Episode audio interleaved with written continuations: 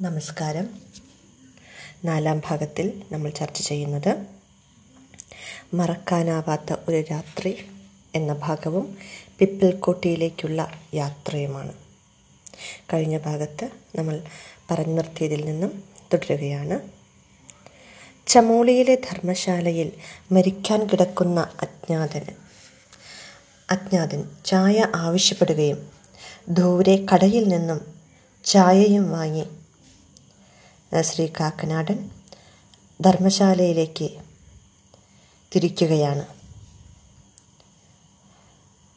മടങ്ങി ധർമ്മശാലയിലെത്തിയപ്പോൾ മുറി മുറിയിൽ നിന്നും അലർച്ചകളൊന്നും കേൾക്കാനില്ല.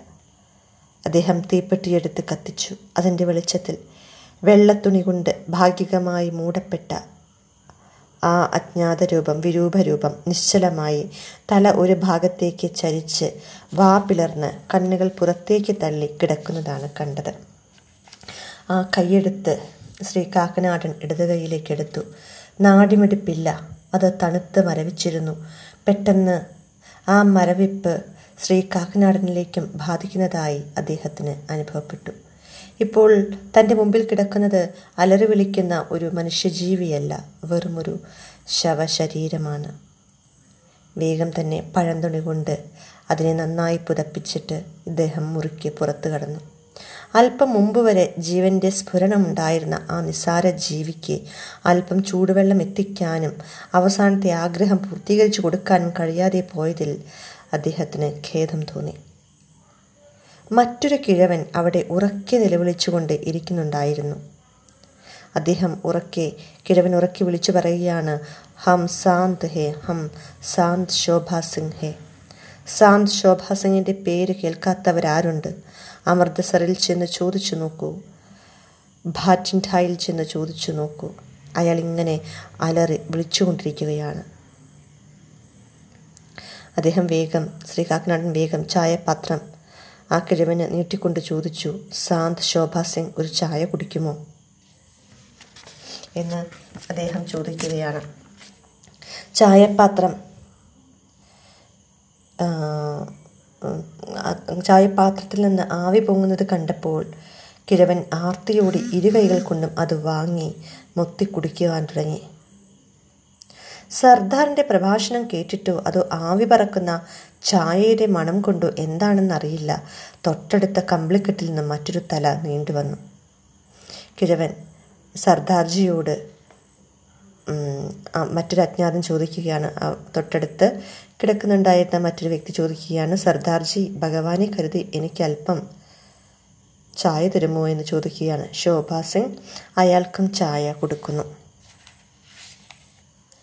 പക്ഷേ സർദാർ കൊടുത്ത ചായ ചായ കുടിച്ചിട്ട് ആ വെള്ളപ്പാണ്ടുകാരൻ സർദാറിനെ തെറി വിളിക്കാൻ തുടങ്ങി. സർദാറിന്റെ വാചകം കേട്ടില്ലേ? അഹങ്കാരമൊക്കെ ഇപ്പോൾ എവിടെ പോയി? അതാണ് പറഞ്ഞത്. അധികം അഹങ്കരിക്കരുതെന്ന്. ഇപ്പോൾ നല്ല പരുവമാണ്. ചിതയിൽ കൊണ്ടുവയ്ക്കാൻ ദീപാവലിക്ക് പടക്കം പൊട്ടുന്നത് പോലെ പൊട്ടും. അപ്പോൾ ശ്രീ കാക്കനാടിന് തോന്നി നിമിഷങ്ങൾക്ക് മുമ്പ് സർദാർജി കൂടി ഇരുന്ന് വാങ്ങിയ ചായ കുടിച്ചിട്ടാണല്ലോ അയാൾ ഇങ്ങനെ സർദാറിനെ പരിഹസിക്കുന്നത് എന്ന്. അകത്ത് ദുർഗന്ധം വമിക്കുന്ന ശരീരം. ഇവിടെ ഏത് സമയവും മരണം കാത്തുകിടക്കുന്ന സർദാർജി. മറ്റു കുറേ ജീവച്ചവങ്ങൾ മറ്റൊരുത്തന്റെ നിസ്സഹായാവസ്ഥയിൽ ആഹ്ലാദിക്കുന്ന വെള്ളപ്പാണ്ടുകാരൻ കമ്പിളിക്കെട്ടുകളിൽ നിന്നുയരുന്ന മൂളലുകൾ ഞരക്കങ്ങൾ ശാപവാക്കുകൾ അതികഠിനമായ തണുപ്പ് കിടക്കാനോ ഇരിക്കാനോ പറ്റിയ ഒരിടവുമില്ല. എത്ര നേരമാണ് അവിടെ നിൽക്കുക? ഉടനെ നേരം വെളുക്കുന്ന ലക്ഷണമൊന്നുമില്ല അദ്ദേഹം സമീപത്ത് കണ്ട ഒരു കരിങ്കൽ തൂണിൽ ചാരിയിരുന്നു. അവിടേക്ക് വെള്ളപ്പാണ്ടുകാരൻ വന്നിട്ട് ചോദിച്ചു എന്ത് കിട്ടി ഭായ്?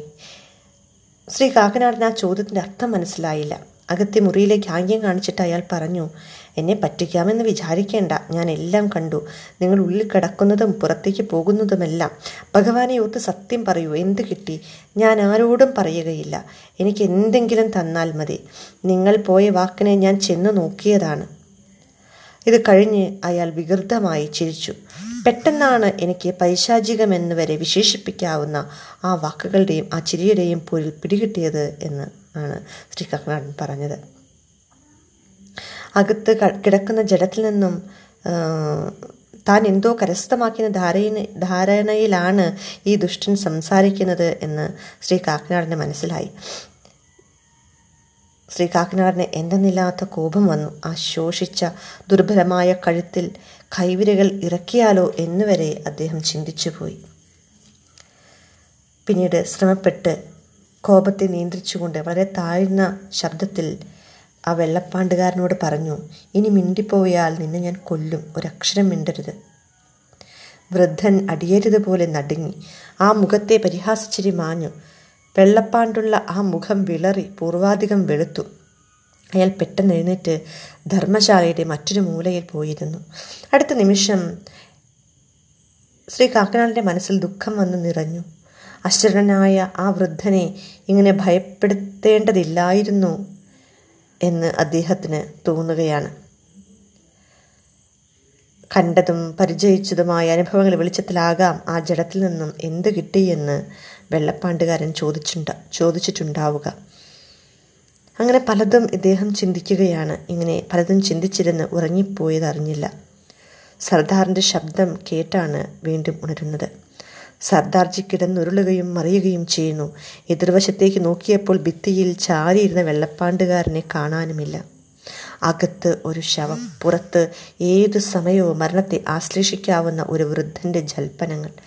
കമ്പിളിക്കെട്ടുകളിൽ നിന്നുമുള്ള മൂളലുകൾ ഞരക്കങ്ങൾ പരദേവനങ്ങൾ പരിദേവനങ്ങൾ ശാപവാക്കുകൾ പുറത്ത് ചാറിക്കൊണ്ടിരിക്കുന്ന മഴ മരം കോച്ചുന്ന തണുപ്പ് തീർത്ഥയാത്രക്കിറങ്ങി തിരിച്ച ഞാൻ വന്നുപെട്ടിരിക്കുന്നത് എവിടെയാണ്? നരകവാതിൽക്കലോ? എന്നുപോലും അദ്ദേഹത്തിന് ചിന്തിക്കേണ്ടതായിട്ട് എന്നുപോലും അദ്ദേഹം ചിന്തിച്ചുപോയി. അങ്ങനെ അവിടെ നിന്നും തൂക്കുസഞ്ചിയുമെടുത്ത് പിറ്റേന്ന് പിറ്റേന്ന് മുകളിലത്തെ റോഡിലേക്ക് അദ്ദേഹം നടന്നു. തലേ ദിവസത്തെ നടത്തവും പട്ടിണിയും ഉറക്കമുളപ്പും കാരണം അദ്ദേഹത്തിന് മനസ്സിന് വല്ലാത്ത ആശങ്കയുണ്ടായിരുന്നു.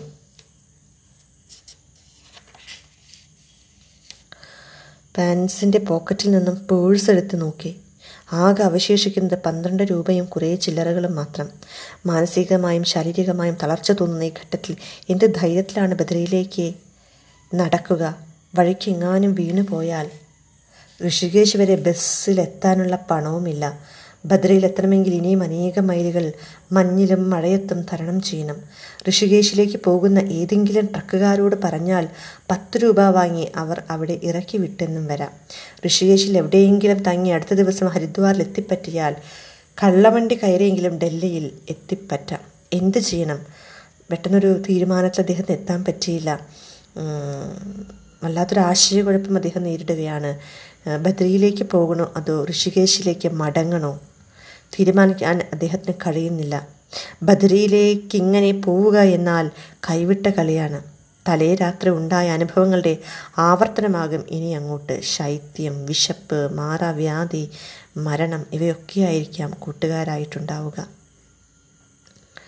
അദ്ദേഹം നടന്ന് മുകളിലത്തെ റോഡിലെത്തിയപ്പോൾ തലേന്ന് ചായ വാങ്ങിയ ആ കട കണ്ടു. അപ്പോൾ കടയിൽ കയറുകയാണ്. അവിടെ നിന്ന് അവിടെയുള്ളവരുടെ സംസാരത്തിൽ നിന്ന് സംസാരത്തിൽ നിന്ന് ആ വഴി ബദറിയിലേക്കുള്ള വഴിയെ പറ്റിയിട്ട് ചോദിച്ച് മനസ്സിലാക്കുകയാണ്. പക്ഷെ അവർ പറഞ്ഞത് മഹാമോശം എന്നാണ്. ജോഷി മഠ് പിപ്പൽ കോട്ടി റോഡിൽ പലയിടത്ത് മലയിടിഞ്ഞ് കിടപ്പുണ്ട്. ഇന്നലെ ഒരു ബസ് താഴേക്ക് മറഞ്ഞേയുള്ളൂ എന്നാണ് അവിടെയുള്ള ഒരു വ്യക്തി പറഞ്ഞത്. രണ്ടിലൊന്ന് ഉടൻ തന്നെ തീരുമാനിക്കണം. ബദ്ര സന്ദർശിക്കണമെന്ന ഉദ്ദേശത്തിലാണ് ഋഷികേശിൽ നിന്ന് തിരിച്ചത്. ബദരി കാണാതെ മടങ്ങുക എന്നാൽ യാത്ര പരാജയപ്പെട്ടെന്ന് അർത്ഥം. ഈ യാത്രയുടെ ആരംഭത്തിൽ ഋഷികേശിൽ വെച്ച് സഹജാനന്ദ പറഞ്ഞ വാക്കുകൾ ഒരു വെല്ലുവിളി പോലെ പെട്ടെന്ന് അദ്ദേഹത്തിന്റെ കാതിൽ വന്നലച്ചു. ചിലപ്പോൾ പകുതി വെച്ച് നിങ്ങൾ യാത്ര മതിയാക്കി തിരിച്ചു പോന്നുവെന്ന് വരാം. എന്നായിരുന്നു സഹജാനന്ദന്റെ വാക്കുകൾ. ഇതൊരു പരീക്ഷണമാണ്. പരാജയപ്പെടാൻ പാടില്ല. മുകളിലേക്ക്. പെട്ടെന്ന് അങ്ങനെയൊരു തീരുമാനമാണ് അദ്ദേഹം എടുത്തത്. ശ്രീ കാക്കനാടൻ എടുത്തത്. ഇല്ല പരാജയം സമ്മതിക്കാൻ അദ്ദേഹത്തിന് അദ്ദേഹം ഒരുക്കമല്ലായിരുന്നു. ബദ്രിയിലേക്ക് തന്നെ യാത്ര തിരിക്കാൻ അദ്ദേഹം തീരുമാനമെടുക്കുകയാണ്. ബദ്രിക്കുള്ള നടപ്പാത ഏതാണ്? ഞാൻ അവിടെ കണ്ട നേരെ നടക്കാൻ തുടങ്ങി. നടന്ന് ഉടൻ തന്നെ ആളോട് ചോദിക്കുകയാണ്. അവിടെ കണ്ട ഗഡുവാളിയോട് ചോദിക്കുകയാണ് ബദറിയിലേക്കുള്ള നടപ്പാത ഏതാണ്? എന്ന്. ഗഡുവാളി കടയുടെ വാതിൽക്കൽ വന്ന് നദിയുടെ മറുകരയിലേക്ക് കൈ ചൂണ്ടി ചൂണ്ടിക്കാണിച്ചുകൊണ്ട് പറഞ്ഞു. ചൂണ്ടിക്കാണിച്ചു മറുകരയിലേക്ക് ചൂണ്ടിക്കാണിക്കുകയാണ്. കൽപ്പടവുകൾ ഇറങ്ങി മൂടൽ മഞ്ഞിൽ മുങ്ങി നിന്ന നദീതീരത്തേക്ക് വീണ്ടും നടക്കുകയാണ്. പാലം കടന്നപ്പോൾ നദിയോട് ചേർന്ന് ഇടതും വലതുമായി രണ്ട് വഴികൾ കണ്ടു. ഇടതുഭാഗത്ത് കാണുന്ന വഴിയിലൂടെയാണ് അദ്ദേഹം ചമോളിയിലെത്തിയത്. അതിനാൽ വലതുഭാഗത്ത് കണ്ട നടപ്പാതയിലൂടെ വേഗം അദ്ദേഹം മുന്നോട്ട് നടക്കുകയാണ്. പിപ്പൽകോട്ടിയിലേക്കുള്ള നടപ്പാതയാണിത്. നൂറ്റാണ്ടുകളായി ബദ്രയാത്രക്കാർ ഇതുവഴിയാണ് പോയിക്കൊണ്ടിരുന്നത്. കുറേ ദൂരം നടന്നപ്പോൾ നടപ്പാത തിരിഞ്ഞ് പൈൻമരക്കാട്ടിലേക്ക് പോയി. ഞാൻ അതുവഴി നടന്നു ചെന്നെത്തിയത് മേൽക്കൂരയില്ലാത്ത ഇടിഞ്ഞു പൊളിഞ്ഞ ഒരു കരിങ്കൽ കൂട്ടത്തിന്റെ അവശിഷ്ടങ്ങളിലാണ് എന്നാണ് അദ്ദേഹം പറയുന്നത്. അതിനോടടുത്ത് പടുവൃദ്ധനായ ഒരു ആൽമരം നിൽക്കുന്നത് കണ്ടു. ആ ആൽമരത്തിന് ചുറ്റും കെട്ടിയിരുന്ന കല്ലുകൾ ഇടിഞ്ഞ് തകർന്നിരുന്നു. ആൽത്തറയിൽ നൽപ്പം മാറിയൊരു കാട്ടുചോലയും കണ്ടു. അങ്ങനെ കുറച്ചു നേരം അവിടെ ഇരുന്ന് വിശ്രമിക്കുകയാണ്. വിശ്രമിക്കുന്ന സമയത്ത് അദ്ദേഹത്തിന്റെ മനസ്സിലേക്ക് പലതും കടന്നു വരികയാണ്. തലേ രാത്രിയിലെ സംഭവങ്ങൾ ദുർഗന്ധമായ അന്തരീക്ഷം അയാളുടെ അയാളുടെ മരണം ശോഭാ സിംഗിൽ നിന്ന് ചായ വാങ്ങി കുടിച്ച യാചകനെ എല്ലാം അദ്ദേഹത്തിന്റെ മനസ്സിലേക്ക് കടന്നു വരികയാണ്.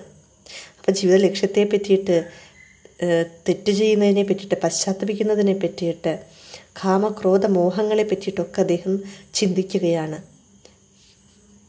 അങ്ങനെ അറിയാതെ ഉറങ്ങിപ്പോയി പലതും ചിന്തിച്ച് ഉറങ്ങിപ്പോയി എണീറ്റപ്പോഴേക്കും സൂര്യപ്രകാശം മങ്ങിക്കഴിഞ്ഞിരുന്നു. അങ്ങനെ വേഗം അവിടെ നിന്ന് എഴുന്നേറ്റ് പിപ്പൽക്കോട്ടി ലക്ഷ്യമാക്കി നടക്കുകയാണ്. പൈൻമരക്കാടുകളിലൂടെ ചെന്നെത്തിയത് വിശാലമായ സമതലത്തിലാണ് സമതലത്തിന്റെ ഒരു ഭാഗത്തുകൂടെ അളകുന്നെന്ന് ഒഴുകിപ്പോകുന്നുണ്ടായിരുന്നു. സമതലം ഓറഞ്ച് മരങ്ങളെ കൊണ്ട് നിറഞ്ഞിരുന്നു. അവയ്ക്കിടയിലൂടെ കുറേ ദൂരം നടന്നപ്പോൾ അകലെ കല്ലുകൊണ്ട് മേഞ്ഞ നാലഞ്ച് കുടിലുകൾ കണ്ടു. ആദ്യം കണ്ട കുടിലിന്റെ വാതിൽക്കിൽ ചെന്നു. ഒരു മധ്യവയസ്കനായിരുന്നു അവിടെ വാതിൽക്കൽ വന്നു നിന്നത്.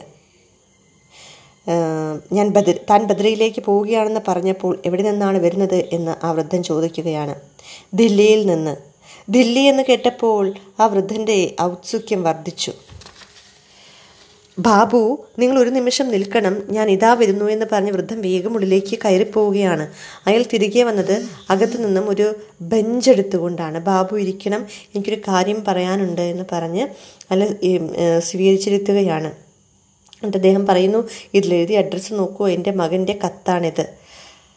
പെൻസിൽ കൊണ്ട് വടിവില്ലാതെ വടിവില്ലാത്ത ഹിന്ദിയിൽ എഴുതിയിരിക്കുന്ന ഒരു കത്ത്. ആ കത്തിൽ ഇങ്ങനെയായിരുന്നു അല്ല കത്ത് ഡൽഹിയിലെ മേൽവിലാസം എഴുതിയിട്ടുണ്ട്. ആ താഴെയായിട്ട് ബിക്രം സിംഗ് എന്നും കൊടുത്തിട്ടുണ്ട്. എന്നിട്ട് വൃദ്ധൻ പറയുകയാണ് ബാബു എന്റെ മകൻ പോയിട്ട് ഒന്നര കൊല്ലം കഴിഞ്ഞു. നാലഞ്ച് മാസം മുമ്പാണ് കത്ത് കിട്ടിയത്. എവിടെയോ ജോലി കിട്ടിയത്രേ. അതിനുശേഷം കത്തുകളൊന്നുമില്ല. ഞാൻ ഒന്ന് രണ്ട് കത്തയച്ചിട്ട് മറുപടിയില്ല ഡൽഹിയിൽ ചെല്ലുമ്പോൾ ദയവായി നിങ്ങൾ അവനെ കാണണം. അവൻ സുഖമായിട്ടിരിക്കുകയാണോ എന്നറിയണം. വേഗം തന്നെ ശ്രീ കാക്കനാടൻ ചോദിക്കുകയാണ് പയ്യൻ എത്ര വയസ്സുണ്ട്? എന്ന്. അപ്പം അദ്ദേഹം പറഞ്ഞു "ഏഹ്, ആ ഒരു പെൺകുട്ടിയെ കണ്ടിരുന്നു. വൃദ്ധനോടൊപ്പം ഒരു പെൺകുട്ടി നിൽക്കുന്നുണ്ടായിരുന്നു. ഇതിന്റെ നേരെ മൂത്തതാണ് പതിനാല് വയസ്സായി എന്നാണ് പറഞ്ഞത്. അപ്പോൾ കുടിലിന്റെ വാതിലുക്കിലേക്ക് കൈ ചൂണ്ടിയപ്പോൾ വാതിലുക്കൽ ഒരു പെൺകുട്ടിയുടെ മുഖമുണ്ട്. അതിന്റെ പുറകിലെ പ്രായം ചെന്നൊരു സ്ത്രീയുമുണ്ട്. ആ കുട്ടിയുടെ അമ്മയാണ് എന്ന് കണ്ടപ്പോൾ തന്നെ അദ്ദേഹത്തിന് മനസ്സിലായി. മകളുടെ അദ്ദേഹം പറയാണ് വൃദ്ധൻ പറയാണ് മകളെ വിവാഹപ്രായമാകുമ്പോഴേക്കും എന്തെങ്കിലും കരുതിയിരിക്കണം. ചെറുക്കൻ എവിടെ നിന്നാൽ വിശേഷിച്ചൊന്നുമില്ല. സേട്ടിന്റെ ഈ ഓറഞ്ച് തോട്ടങ്ങൾ നോക്കി നിന്നാൽ കഷ്ടിച്ച് രണ്ട് മാസം ഉണക്കറൊട്ടി തിന്നാം. അല്ലാതെ ഒരു പ്രയോജനവുമില്ല. അങ്ങനെ എന്താണ് മകളുടെ വിവാഹപ്രായമാകുമ്പോഴേക്കും എന്തെങ്കിലും സമ്പാദിക്കാനായിട്ടാണ് ഈ കുട്ടിയെ പറഞ്ഞു വിട്ടത് എന്നാണ് നമുക്കിതിൽ നിന്ന് മനസ്സിലാവുക. തികച്ചും ദരിദ്രമായ കുടുംബാന്തരീക്ഷമാണ് എന്ന് ശ്രീ കാക്കനാടന് മനസ്സിലായി. വാതിൽക്കൽ നിന്ന പെൺകുട്ടിയെ അടുത്ത് വിളിച്ചുകൊണ്ട് ശ്രീ കാക്കനാടൻ ചോദിച്ചു നിന്റെ പേരെന്താണെന്ന് ചോദിക്കുകയാണ്? കുട്ടിക്ക് ആദ്യം ഒരു പരിങ്ങലുണ്ടായിരുന്നു എന്നിട്ട് അവൾ പറഞ്ഞു സിംല എന്ന് പറഞ്ഞിട്ട് അകത്തേക്ക് ഓടി. വേഗം തന്നെ ശ്രീ കാക്കനാടൻ പേരൊക്കെ ചോദിച്ച് മനസ്സിലാക്കി ഈ കുട്ടി വിക്രം സിംഗിന്റെ പേരൊക്കെ ചോദിച്ച് മനസ്സിലാക്കി അയാളുടെ മകന്റെ അതായത് ഈ വൃദ്ധന്റെ പേരും മകന്റെ പേരും ഒക്കെ ഡയറിയിൽ കുറിച്ചിട്ട് ഡൽഹിയിൽ എത്തിയാലുടനെ അയാളുടെ മകനെ കാണാമെന്ന് ഉറപ്പും കൊടുത്തു. എന്നിട്ട് അദ്ദേഹം അവിടെ നിന്ന് ഇറങ്ങിത്തിരിക്കുകയാണ്. ജമീന്ദാരുടെ ഓറഞ്ച് തോട്ടങ്ങളിലൂടെ കുറേ ദൂരം നടന്നപ്പോൾ ശ്രീ കാക്കനാടന് പുറകെ ആരോ ഓടി വരുന്നതായിട്ട് തോന്നി. തിരിഞ്ഞു നോക്കിയപ്പോൾ കണ്ടത് സിംലയെയാണ്. അവൾ ഓടി ഇദ്ദേഹത്തിന്റെ അടുത്തേക്ക് ഓടിയെത്തുകയാണ്. എന്നിട്ട് ഇറക്കം കൂടിയ കമ്പിളിയുടുപ്പിന്റെ പോക്കറ്റിൽ നിന്നും ഒരു പൊതിയെടുത്ത് അദ്ദേഹത്തിന് നേരെ നീട്ടി. ദില്ലി ബാബു ഇതെന്റെ ഭായിക്ക് കൊടുക്കണം അവൾ പറഞ്ഞു. എന്താണിത്? എന്ന് ചോദിച്ചപ്പോൾ അവളൊന്നും പറഞ്ഞില്ല. നാണിച്ച് ചിരിച്ചതേയുള്ളൂ. അദ്ദേഹം കടലാസുപതി അടിച്ചു നോക്കിയപ്പോൾ ഒരു നെല്ലിക്കയോളം വലിപ്പം വരുന്ന ഒരു വെളുത്ത ഉരുളങ്കല്ലായിരുന്നു. കൊടുത്തത്. ഇതെന്തിനാണ് എന്ന് ചോദിച്ചപ്പോൾ എന്റെ ഭായിക്കാണ് എന്നാണ് അവൾ പറഞ്ഞത്. അവന് വട്ട് കളിക്കാനാണ്. നിനക്കിത് എവിടെ നിന്ന് കിട്ടി? ഞാൻ വെറുതെ ചോദിച്ചു എന്നാണ് അദ്ദേഹം പറയുന്നത്. അപ്പോൾ ഈ കുട്ടി പറയാണ് ഇതോ എന്നിട്ട് അളകനന്ദയിലേക്ക് ചൂണ്ടിക്കാണിച്ചുകൊണ്ട് അവൾ പറയാണ് അവിടെ ഉരുളൻകല്ലുകൾ ഇഷ്ടം പോലെയുണ്ട്. ബാബുജിക്ക് വേണോ? ഞാൻ പെറുക്കിക്കൊണ്ടുവരാം പല നിറങ്ങളിലുണ്ട്. ചുവപ്പ് പച്ച നീല അങ്ങനെ. എന്നിട്ട് അവൾ പറയാണ് എന്റെ ഭായിക്ക് വെള്ളക്കല്ലാണ് ഇഷ്ടം. വേഗം തന്നെ അദ്ദേഹം ആ കല്ല് കോട്ടിന്റെ പോക്കറ്റിൽ നിക്ഷേപിച്ചിട്ട് പറഞ്ഞു മുന്നേ നീ മിടുക്കിയാണ്. ദില്ലിയിലെത്തുമ്പോൾ ഞാനത് എന്റെ ഭായിക്ക് തീർച്ചയായും കൊടുക്കാം. ആ കുട്ടിയെ അങ്ങനെ സമാധാനിപ്പിച്ച് തിരിഞ്ഞു നടക്കുമ്പോൾ നിമിഷങ്ങൾക്ക് മുമ്പ് നക്ഷത്രം പോലെ ജ്വലിച്ചു നിന്ന കണ്ണുകൾ ചുവന്ന് കലങ്ങുന്നത് അദ്ദേഹം കണ്ടു. പിപ്പൽക്കോട്ടയിലെത്തിയപ്പോൾ സൂര്യൻ പടിഞ്ഞാറേ കോണിൽ നിൽക്കുന്നത് കണ്ടു. അസ്തമിക്കാൻ ഇനി രണ്ട് മണിക്കൂറെങ്കിലും കാണും. പിപ്പൽക്കോട്ടി അത്യുന്നതമായ ഒരു പർവതത്തിന്റെ പാർശ്വത്തിലായിരുന്നു. അവിടെ ഒരു കൂറ്റൻ വേപ്പുമരം കണ്ടു. അതിന് വളരെ വർഷത്തെ പഴക്കമുണ്ട് എന്ന് മനസ്സിലായി. അത്ര വലിയൊരു വേപ്പുമരം സമതലങ്ങളിൽ ഒരിടത്ത് വെച്ചും ഞാൻ കണ്ടിട്ടില്ല എന്നാണ് അദ്ദേഹം പറയുന്നത്. അതിനകത്ത് പഴകി ദ്രവിച്ച ഒരു കെട്ടിടവും കണ്ടു. അതിന്റെ വാതിലുകൾ പൊളിഞ്ഞ് പറഞ്ഞു കിടന്നിരുന്നു. വല്ല ധർമ്മശാലയുമായിരിക്കും എന്നൊക്കെ പറഞ്ഞ് അവിടെ നിന്ന് കണ്ട ആളോട് സംസാരിച്ച് പിന്നെയും അങ്ങനെ മുന്നോട്ട് പോവുകയാണ്. ഓറഞ്ച് തോട്ടത്തിൽ വെച്ച് പരിചയപ്പെട്ട ആ കൊച്ചു കുടുംബത്തെക്കുറിച്ചും ദില്ലിയിലുള്ള ഭാലിനെക്കുറിച്ചുമുള്ള ചിന്തകൾ വീണ്ടും വീണ്ടും അദ്ദേഹത്തിന്റെ മനസ്സിൽ യാത്രയിൽ കടന്നുകൂടുകയും അത് മറ്റനേകം ചിന്തകൾക്ക് ജന്മം നൽകുകയും ചെയ്തു. മാസങ്ങളോളം മലമ്പാതയിലൂടെയുള്ള ഏകാന്ത സഞ്ചാരവും അതിനിടയ്ക്കുണ്ടായ നിരവധി സംഭവങ്ങളും തലേ ദിവസം ചമോളിയിലെ വഴിയമ്പലത്തിൽ ചിലവഴിച്ച രാത്രിയും അത് മനസ്സിൽ ഏൽപ്പിച്ച ആഘാതങ്ങളും എല്ലാം നിസ്സാരമാണെന്ന് തോന്നി അദ്ദേഹത്തിന്. നൂറുകണക്കിന് മൈലുകൾ അകലെ മഹാനഗരത്തിൽ പോയിരിക്കുന്ന സഹോദരനെ കാത്തിരിക്കുന്ന ആ പിഞ്ചു ബാലികയുടെയും അവളുടെ മാതാപിതാക്കളുടെയും ലോകമാണ് ലോകമെന്നും അവരുടെ ദുഃഖമാണ് ദുഃഖമെന്നും അദ്ദേഹത്തിന് മനസ്സിലാവുകയാണ്. തലേ രാത്രി തീപ്പെട്ടിക്കൊള്ളിയുടെ വെളിച്ചത്തിൽ കണ്ട ശവശരീരത്തിന്റെ ബീഭത്സമായ മുഖം തന്നിൽ ജനിപ്പിച്ചത് അനുകമ്പയേക്കാളേറെ അറപ്പാണ്. ആ മരണത്തിൽ അദ്ദേഹത്തിന് ദുഃഖിച്ചതുമില്ല. എന്നാൽ അങ്ങ് ഡൽഹിയിലെ തെരുവീഥികളിൽ അലഞ്ഞു തിരിയുന്ന തനൊരിക്കലും കണ്ടിട്ടില്ലാത്ത ആ ബാലന്റെ ആകസ്മികമായി ഉണ്ടാകാവുന്ന അപകട മരണത്തെക്കുറിച്ച് ഓർത്തപ്പോൾ വല്ലാത്തൊരു ഞെട്ടൽ അദ്ദേഹത്തിന് അനുഭവപ്പെട്ടു. അവന്റെ ജീവൻ വിലമതിക്കാനാവാത്തതാണെന്നും അവൻ രക്ഷപ്പെടുത്താൻ വേണ്ടി എന്റെ ജീവൻ തന്നെയും സന്തോഷപൂർവം ബലികരിക്കാൻ താൻ തയ്യാറാവുമെന്നും അദ്ദേഹത്തിന് തോന്നുകയാണ്. അദ്ദേഹം അദ്ദേഹത്തിന് അങ്ങനെ ഒരു ചിന്തയാണ് അദ്ദേഹത്തിന് വന്നത്. ആ ഉരുളൻകല്ല് പോക്കറ്റിലുണ്ടോ എന്നും അദ്ദേഹം തപ്പി നോക്കി ഉറപ്പുവരുത്തി എന്നിട്ട് അറിയാതെ അദ്ദേഹം പറഞ്ഞുപോയി വിക്രം സിംഗ് തും അമർ ഹേ.